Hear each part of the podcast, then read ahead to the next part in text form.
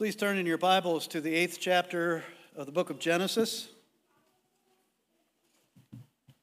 This morning we're going to be reading Genesis chapter 8, beginning in verse 20, and continue through chapter 9, verse 17.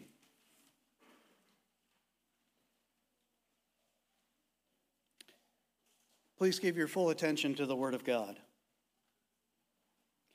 Then Noah built an altar to the Lord and took some of every clean animal and some of every clean bird and offered burnt offerings on the altar.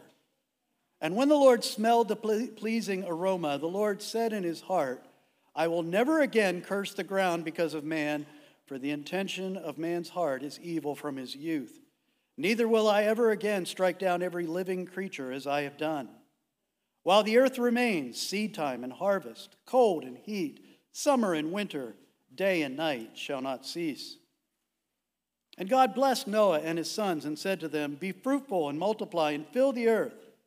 The fear of you and the dread of you shall be on, upon every beast of the earth, and upon every bird of the heavens, and upon everything that creeps on the ground, and all the fish of the sea. Into your hand they are delivered. Every moving thing that lives shall be food for you. And as I gave you the green plants, I give you everything. You shall not eat the flesh with its life, that is, its blood. And for your lifeblood I will require a reckoning. From every beast I will require it, and from man. From his fellow man I will require a reckoning for the life of man. Whoever sheds the blood of man, by man shall his blood be shed, for God made man in his own image. And you, be fruitful and multiply, increase greatly on the earth, and multiply in it. Then God said to Noah and to his sons with him, Behold, I establish my covenant with you and your offspring after you, and with every living creature that is with you, the birds, the livestock, and every beast of the earth with you, as many as came out of the ark. It is for every beast of the earth. I establish my covenant with you that never again shall all flesh be cut off by the waters of the flood, and never again shall there be a flood to destroy the earth. And God said, This is the sign of the covenant that I make between me and you and every living creature that is with you for all future generations. I have set my bow in the cloud, and it shall be a sign of the covenant between me and the earth. When I bring clouds over the earth and the bow is seen in the clouds, I will remember my covenant that is between me and you and every living creature of all flesh and the waters shall never again become a flood to destroy all flesh. When the bow is in the clouds, I will see it and remember the everlasting covenant between God and every living creature of all flesh that is on the earth. God said to Noah, This is the sign of the covenant that I have established between me and all flesh that is on the earth. Our church currently is having an alarm problem. We have faithful servants that are doing their best to fix it, but they, so far we've not been able to figure out how to keep the alarm from randomly going off every once in a while for no reason whatsoever, which, of course, defeats the very purpose for which an alarm is created. Our culture also has an alarm problem. We keep receiving warnings and then nothing happens. We keep getting warnings about global catastrophes that fail to happen when they're predicted, to the point that the experts are losing credibility. Now, I need to preface my comments here and give a disclaimer. I am not a scientist, and so therefore I'm not qualified to comment on the causes for climate change or to speak about the likelihood of any of them happening in the future, any catastrophes that may come as a result of climate change. But I am an expert in another field, in theology, in biblical interpretation. And I can say that definitely, no matter what the experts determine to be true scientifically, morally and theologically, mankind certainly has failed as stewards of creation. We have abused the creation for sinful purposes and selfish purposes, and there's effect to that sin. But going back to the experts in our culture, it has been well documented that they have made many predictions of end of life as we know it type catastrophes due to environmental changes over the last 50 years. And I'm going to restrict myself to statements by official UN scientists and UN experts. Back in the 1970s, the UN experts said that we were in danger of ending humanity through overpopulation and through air pollution, and oddly enough, through a coming ice age. And they, there is one statement, one of their reports that they put out that said that humanity had 10 years to avoid catastrophe. That was back in the 1970s. With the 1980s came a new challenge, and the UN experts said that humanity had 18 years, give or take, to avoid, quote, an environmental catastrophe as irreversible as any nuclear holocaust due to global warming instead of cooling. And then in 1990, another UN report said that humanity had about five years before it reached the point of no return, and humanity could do nothing to fix the problems with global warming.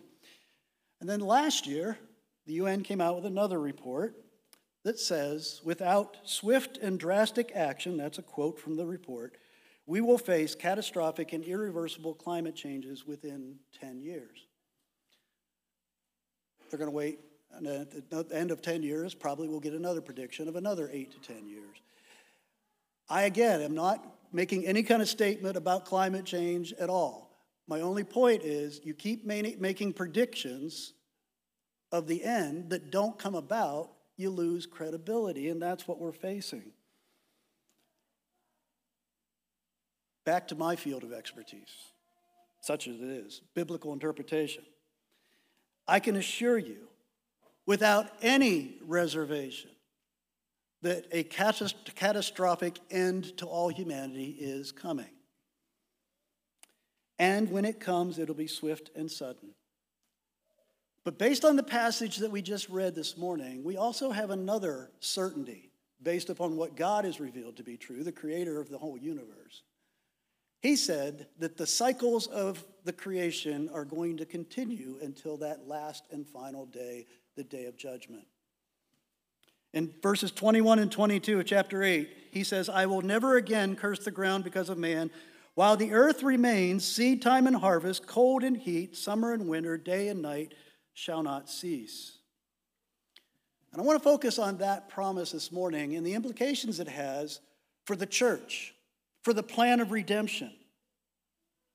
We've been talking about for the last few weeks, we've been working through a series on the covenant of grace. This is the promise, the plan of redemption that God put in place in response to mankind's sin and rebellion. The covenant of grace, as we said last week, is the means by which we are saved from the wrath of God and is the means by which we are enabled to meet the requirements of a holy God who demands perfection of us.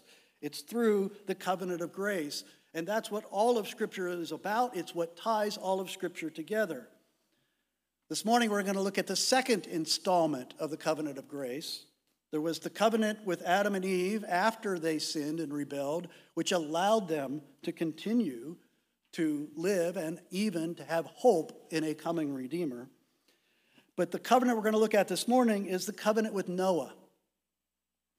Now, again, last week, what is a covenant? A covenant is a contract, it's a bond that God sovereignly creates. He initiates and sovereignly creates a contract with human beings, with sinners. And it's a bond that is created in blood always. And we'll look at that more in a moment. Blood must be shed in order for this relationship between God and his people to exist. It is the covenant of grace that enables God to say that one core promise that ties all of Scripture together. How many times throughout Scripture do we hear God saying lovingly, graciously to his people, I will be your God, you will be my people? It is the covenant of grace that makes it possible.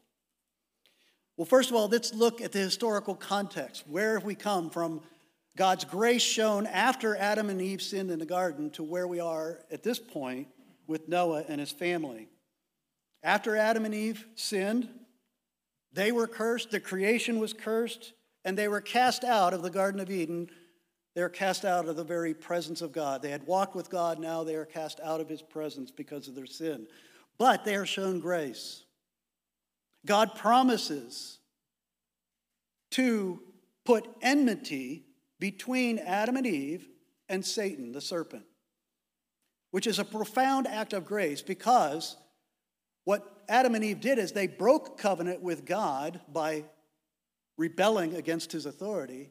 They sided with Satan, entered into an agreement, so to speak, a contract or a covenant with Satan, and yet God says, I'm going to show grace. I'm going to put enmity between you and the serpent, between you and Satan, and between your descendants and the descendants of Satan.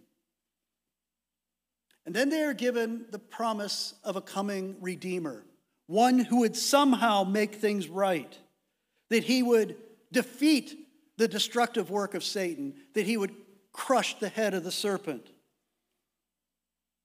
And from this point on, as then we move to Genesis chapter 4, 5, 6, what you see in that part of God's revelation of history is that this division, this enmity between two groups continues to play out. There are only two types of people in the eyes of a covenant God those who are within covenant with Him, in, in covenant relationship with Him, and those who are outside the covenant. Or to put it in terms of the curse upon creation, those who are the seed of the woman, and therefore the descendants of the promise, or those who are the seed of the serpent, those who are in covenant with Satan, who are serving him ultimately, whether they acknowledge it or not. It actually begins with Adam and Eve's children, Cain and Abel. Abel presents a sacrifice to God, an animal sacrifice, a blood shedding animal sacrifice to God. Maybe because that's how God had covered the shame and nakedness of his parents when they sinned in the garden. But he, slay, he slew an animal and he offered up the blood as a blood sacrifice to God, and God accepted his worship. Cain, on the other hand, offered a vegetable, a fruit of the ground type sacrifice to God, which we don't know why. The scripture doesn't say clearly. But again, we see a, a, looking forward to the need for this covenant to be in blood. But God rejects the sacrifice of Cain and the worship of Cain. And Cain responds by killing Abel. And there, the enmity that God promised between the seed of the woman and the seed of the serpent starts to become painfully obvious. And then God appoints, and I say the word point because that's what the name Seth means, he appoints a substitute to take Abel's place as the seed of the woman. And it says in, in chapter 4, at the end of chapter 4, Seth and his son Enosh, in their day, it says, people began to call upon the name of the Lord. It's a way of speaking of true worship of God. So Seth and Enosh in, in their day, that the, the, you see, begin to see the covenant community, the seed of the woman, the line of the promise developing. And that's what actually what chapter 5 is all about. Chapter 5 is a long genealogy. But the genealogies in Scripture are always to show us this line of promise being taken from one generation to the next. And so in chapter 5, it goes down to one man who was the great, great, great, great, great grandson of, of Seth and of Adam. His name was Lamech. And the only important thing in chapter 5 about Lamech that is pointed out is that Lamech must have been a man of faith because he named his son Rest. He named his son Noah. In the original Hebrew, that's what the name Noah means rest. Which shows probably that Lamech, as a man of faith, as one in the seed of the woman and the seed of the prom- uh, line of the promise, was putting his hope that maybe his son Noah would be the one who would be the one who would come to crush the head of the serpent and to establish the rest from the curse of creation and the curse of sin. But oddly enough, even though his name was rest in Noah's day, human, humanity became much, much worse. And that's described in chapter 6, beginning in verse 5. It says there, the Lord saw that the wickedness of man was great in the earth, and that every intention of the thoughts of his heart was only evil continually. The earth was corrupt in God's sight, and the earth was filled with violence, and all flesh had corrupted their way on the earth. Wickedness, evil had taken over to such a degree that if God didn't intervene, humanity could not continue. And so God determines to destroy the world by a flood, a worldwide flood. But again, God shows grace in the midst of his judgment. In chapter 6, it says, But Noah found favor in the eyes of the Lord. Some translations put it, Noah found grace in the eyes of the Lord. This is an act of God's grace. Again, God initiates covenants sovereignly. He shows grace to Noah and his family. He chooses them and sets them apart. He's told to build an ark, a very, very large boat, and to take onto that boat his wife and his three sons and their wives. And also, he's also to take, and God sent to him a pair of every known type of animal that existed at that time. And then the rains fell. For 40 days, torrential rains, and the fountains of the deep are opened up, and the whole surface of the earth is covered in water and all humankind is destroyed, along with the other creatures of creation. Skipping over the many fascinating details about the flood, I want to go to where we picked up in chapter 8. Because this is after the flood, after the more than a year of being on the ark, 40 days of rain, and then over a year of the waters receding and the ark settling in the mountains of Ararat.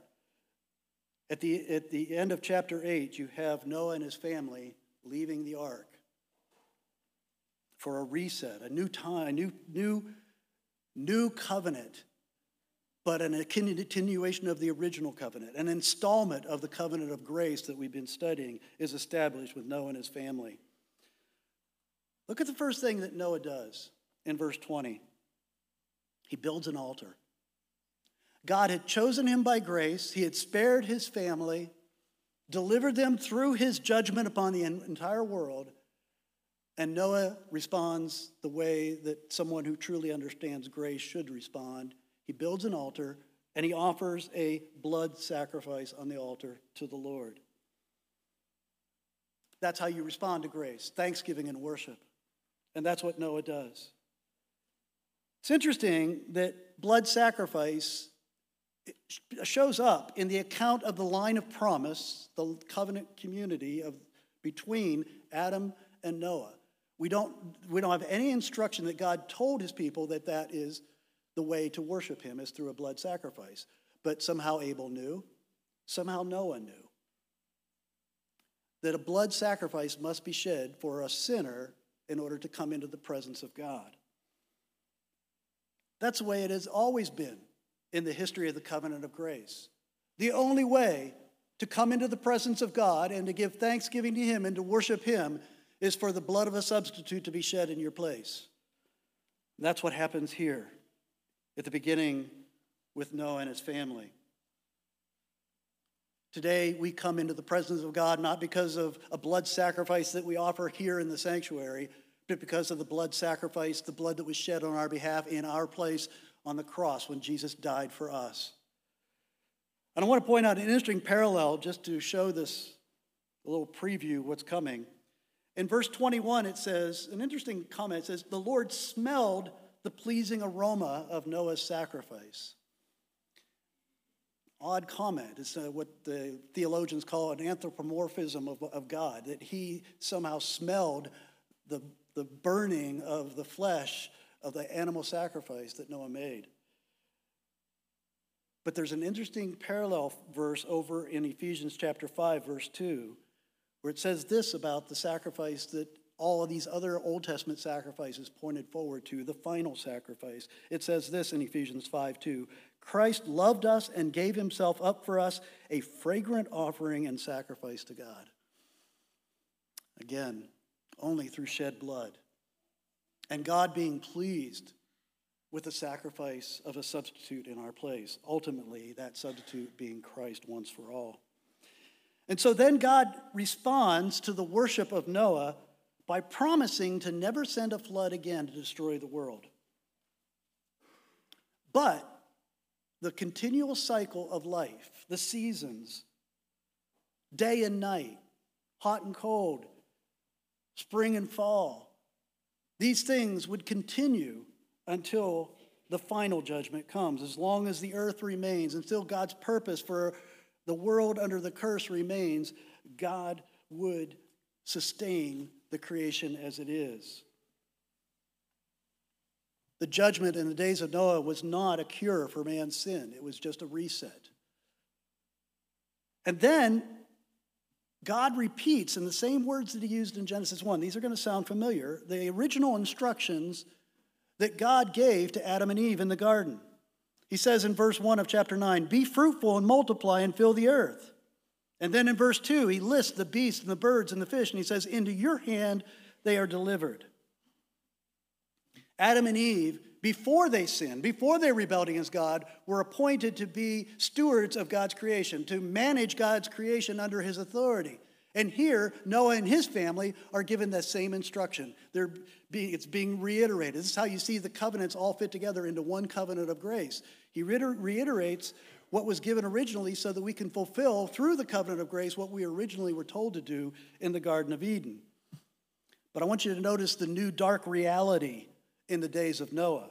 It says in verse 2 The fear of you and the dread of you shall be upon every beast of the earth. Wasn't like that before the fall. There was peace between man and woman and the creatures that they were to govern, to manage. But now, because of the fall, because of the curse upon creation, there would be alienation between human beings and animals. And just like how God said in the curse upon Adam that the work that Adam would do to be a steward and a manager of God's creation, that work would be frustrated and made extremely difficult because of the thorns and the thistles and the sweat and the pain. So, managing and stewarding the animal kingdom was going to be extremely difficult for man because of the result of sin, that there is the fear and the dread of the animals towards humanity. I, one of my most loyal friends next to my wife is my dog. He loves me dearly. I wish everybody greeted me when I walked into the room the way my dog greets me when I come home at the end of the day. To me, that is a hint of God's redeeming work. There is the fear and the dread and the alienation of the animal kingdom against mankind, but he gives us pets as just a hint of what's to come, I think. That's my speculation. I don't get that from Scripture. But I praise God that He gives us a little taste of what it's like to have peace with the animal kingdom through the pets that He places in our homes. What does this covenant of preservation that God puts in place with Noah, how does it add to the covenant of grace? Like I said, every we talk about covenants, there are multiple covenants in the Old Testament, but each one of them is just an installment of the one covenant of grace. And so, what does the covenant with Noah add to the covenant of grace? Well, first of all, we see that it, there is a permission given to eat the flesh of beasts and birds and fish, which may go a long way to explaining why they fear and dread us. It says in verse 3 every moving thing that lives shall be food for you.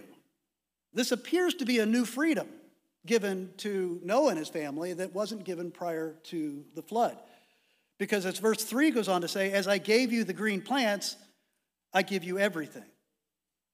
They had eaten from the vegetation of the creation up until this point, but life in a fallen world, here's an allowance for human beings to eat the, the flesh of animals. But notice that while flesh of animals, while meat can be eaten now, with God's permission, there is a prohibition added to it a prohibition against eating the blood of an animal. And there's no explanation for that given here, but the reason would become clearer as more revelation is given later in Scripture, especially in the covenant with Moses as the mediator, in the laws that are given with part of that covenant. you'll see that there's a reason why God didn't want people eating the blood. It says in Leviticus chapter 17, verses 11 and 12, For the life of the flesh is in the blood, and I have given it for you to make, on the altar to make atonement for your souls. For it is the blood that makes atonement by the life. Therefore, I have said to the people of Israel, No person among you shall eat blood. In Scripture, blood represents human life. And human life, in the eyes of God, is sacred. It's sacred because it belongs to God, but that's true of the life of all human of all creatures. What makes human blood, what, what, which, which, what makes human blood or uh, human life sacred is that it is made in the image of God. And so, when they God gives blood to be offered as on the altar as a sacrifice, it represents human life. Animal life is sacred, but human life is made in the image of God. And the blood that is shed on the altar represents human life. It represents the hope of a sacrifice that be sufficient to pay for the sins of a human being. So, blood means life, shed blood means death in Scripture. It's that simple. And so, God says, I have given you the blood of the sacrifices as part of your worship to make atonement for your souls to bring peace between you and God through substitutionary sacrifice. And so, while the old covenant was in place, leading towards the new covenant in Christ, the fulfillment of the covenant of grace, blood was not to be eaten by the people of God. It was to be put on the altar as a sacrifice in hopes of one who would come and bring an end to all blood sacrifice. That principle of the sanctity of human life leads to the next new provision of the covenant of preservation, the covenant with Noah. And that's severe accountability for murder. Look at verses 5 and 6 of chapter 9. God says to Noah, For your lifeblood I will require a reckoning. From every beast I will require it, and from man. From his fellow man I will require a reckoning for the life of man. Whoever sheds the blood of man, by man shall his blood be shed, for God made man in his own image. You see that same principle working out but here it's applied to what we call capital punishment or the death penalty. Notice that the authority to shed the blood of a murderer, someone who unlawfully takes another human being's life, that the punishment for that is that the, uh, uh, the authority to take that life as, as a death penalty for murder is given to a human institution, to human beings. It says, Whoever sheds the blood of man, by man shall his blood be shed. Now, I'll be the first to say that the death penalty is a horrific thing. I've seen videos of people being taken to the electric chair or to some form of, of the death penalty, and it's horrific to think about, let alone watch. But it speaks to the high value of human life in the eyes of the Creator. That when we murder someone, take their life unjustly or unlawfully, we are desecrating the image of God in them. It's our high view of the sanctity of human life that leads biblical Christians to, to support two different positions that people outside of the church have a hard time understanding how we can be consistent by supporting both these positions. One is we do support the death penalty for murder. And secondly, we also support protecting the life of the unborn child in his mother's womb. Both of those positions are based ultimately on the fact that human life is made in the image of God. Yes, because we believe human beings are made in the image of God, it is just that the highest price be paid for murder, which is the taking of human life. That is why the life, from the point of conception on, is human life and is to be protected. A lot of times, it's not so much true anymore, but it used to be when people used to argue about the death penalty or capital punishment, they would say, well, you know, statistics say that the death penalty doesn't really deter murderers that people still commit murder in spite of the death penalty. Doesn't matter. I don't know if that's statistically true or not. Doesn't matter because that's not why we're in favor of the death penalty. It's because God's word says that human life is sacred, it's made in the image of God, and that is the just penalty for murder. What you see here, though, which is very interesting, and we'll see it develop over the course of history, is that here is the beginning, this is the seed of civil government. Later revelation would flesh it out, but this is the power of the sword that the Apostle Paul talks about in the New Testament. He says that the power of the sword was given to civil government in order to restrain the wickedness of mankind. When you talk about the power of the sword, well, what's the sword? Well, the sword is an instrument by which blood is shed and life is taken. And so you have in Romans 13, again, a very familiar passage, but notice the connection to that instruction about the value of human life that's given all the way back in the covenant with Noah. Romans 13, beginning in verse 1.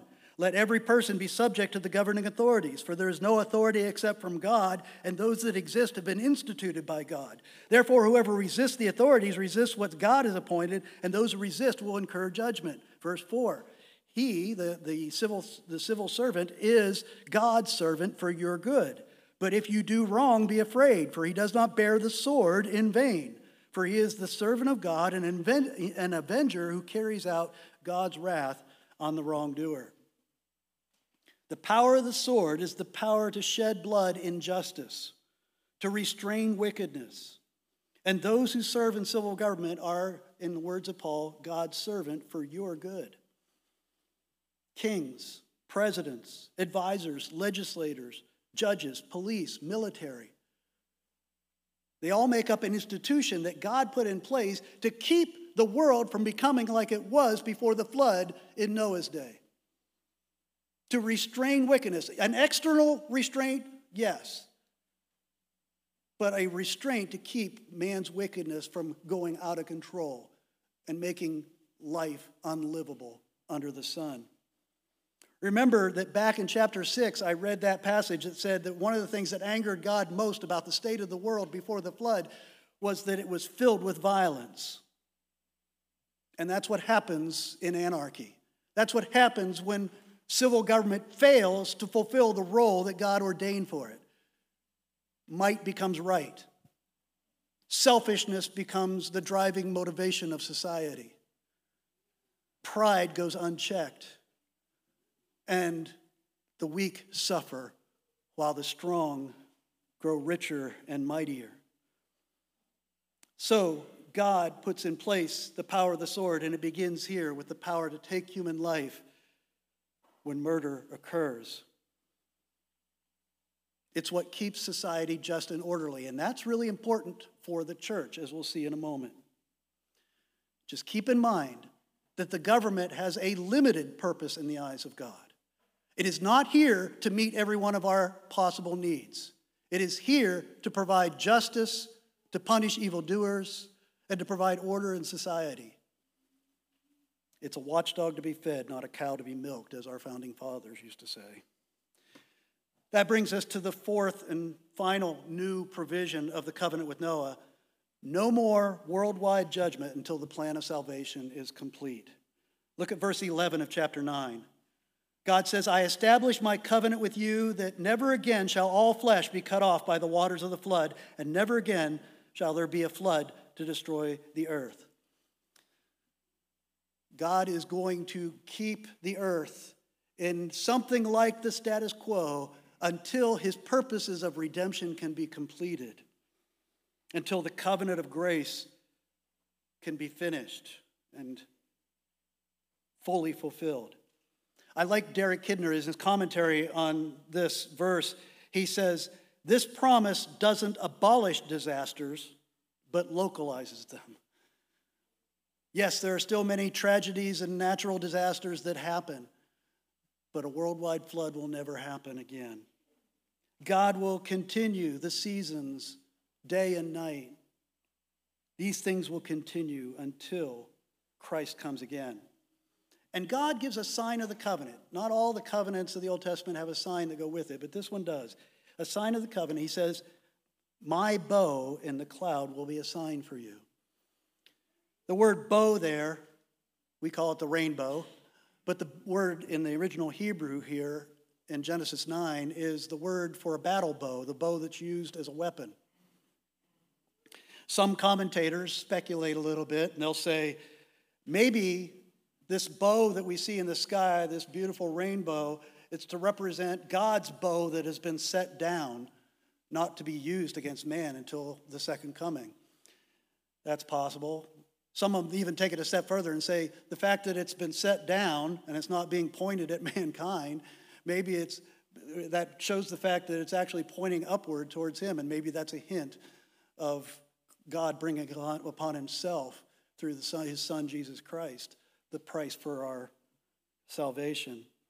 I don't know if either one of those are intended. Certainly, the text doesn't say that either one of those are intended, but I will tell you this it's obvious that what God does is in the clouds of a storm, you see those ominous black clouds on the horizon coming at you.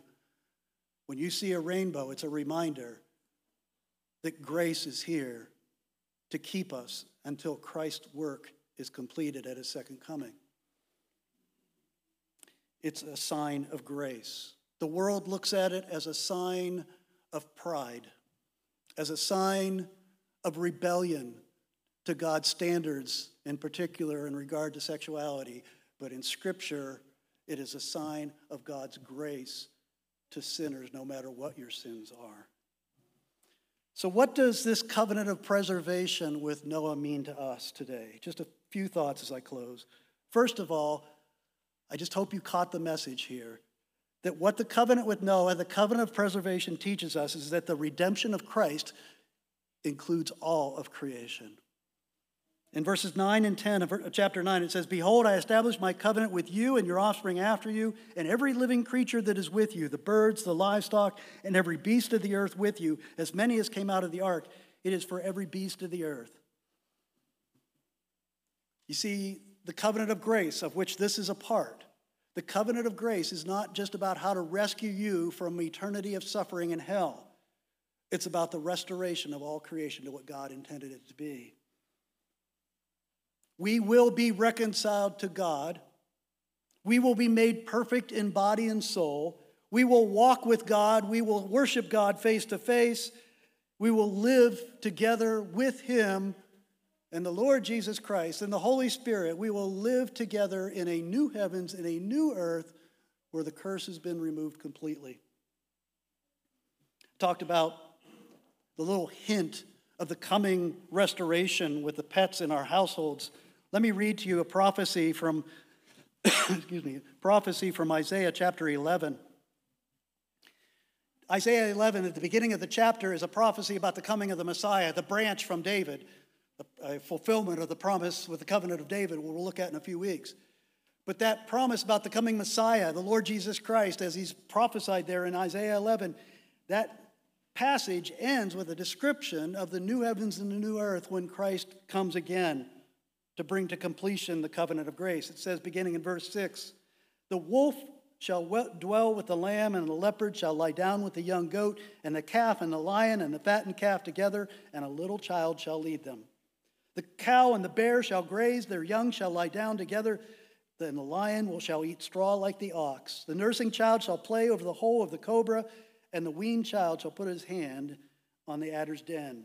They shall not hurt nor destroy in all of my holy mountain, for the earth shall be full of the knowledge of the Lord as the waters cover the sea. All of creation will be redeemed.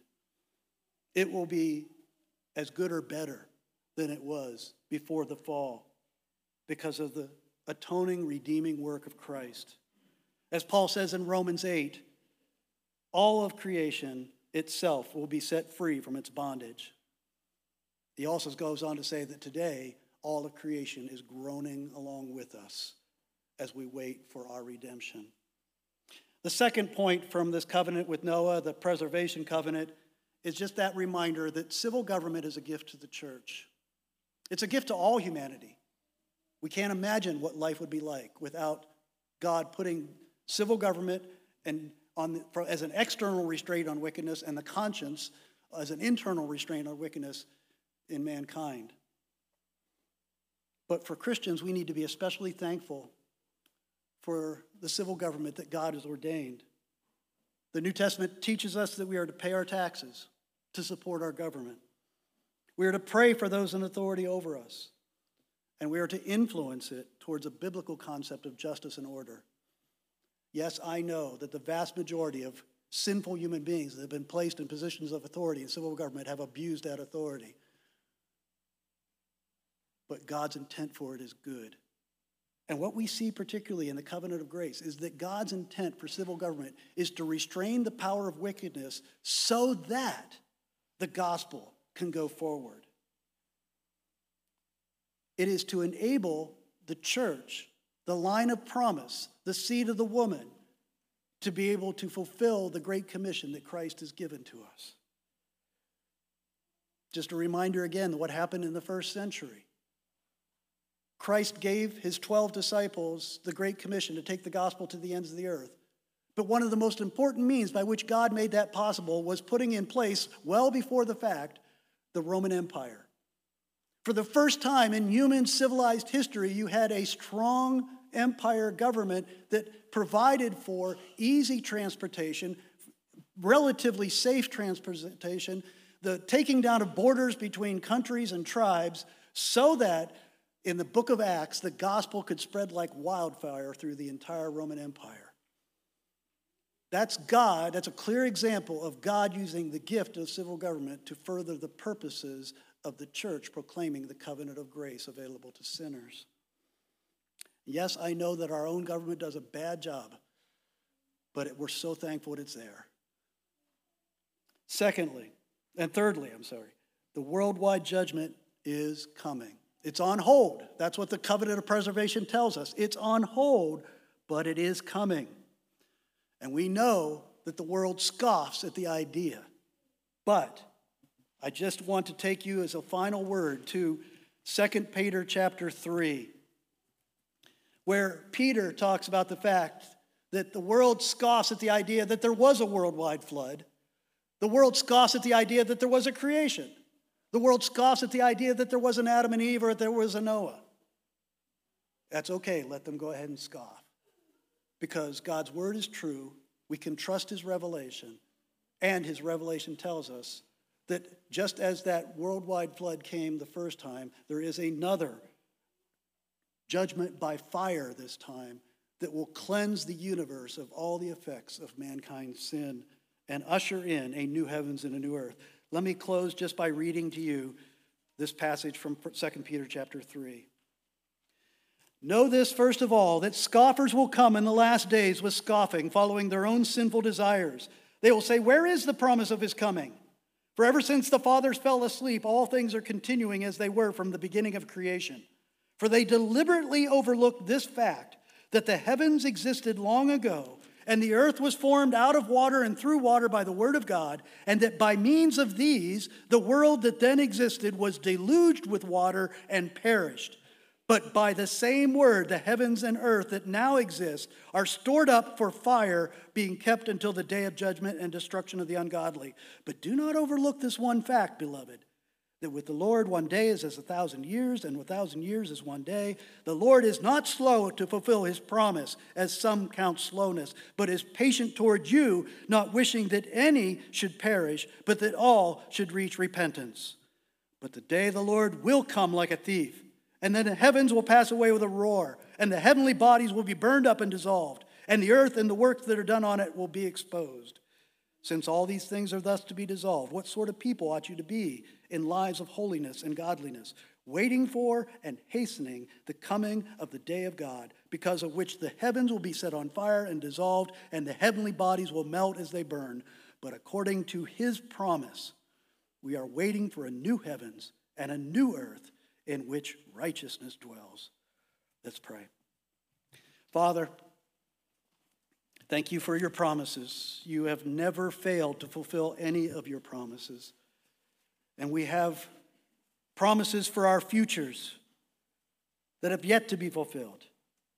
And so, Lord, today we stand together and proclaim our trust and faith in you to do just as you have said.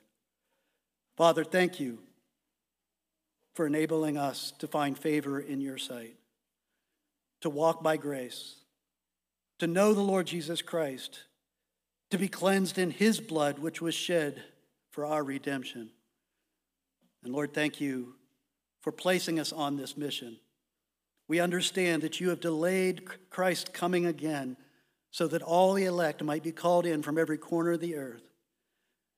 Thank you for preserving this creation so that the gospel can reach those who are lost and desperately need to hear it. We trust in you, Lord. We look to you and we wait for that great day when we will celebrate with all of creation in your very presence. We pray in Christ's name. Amen. Let's stand.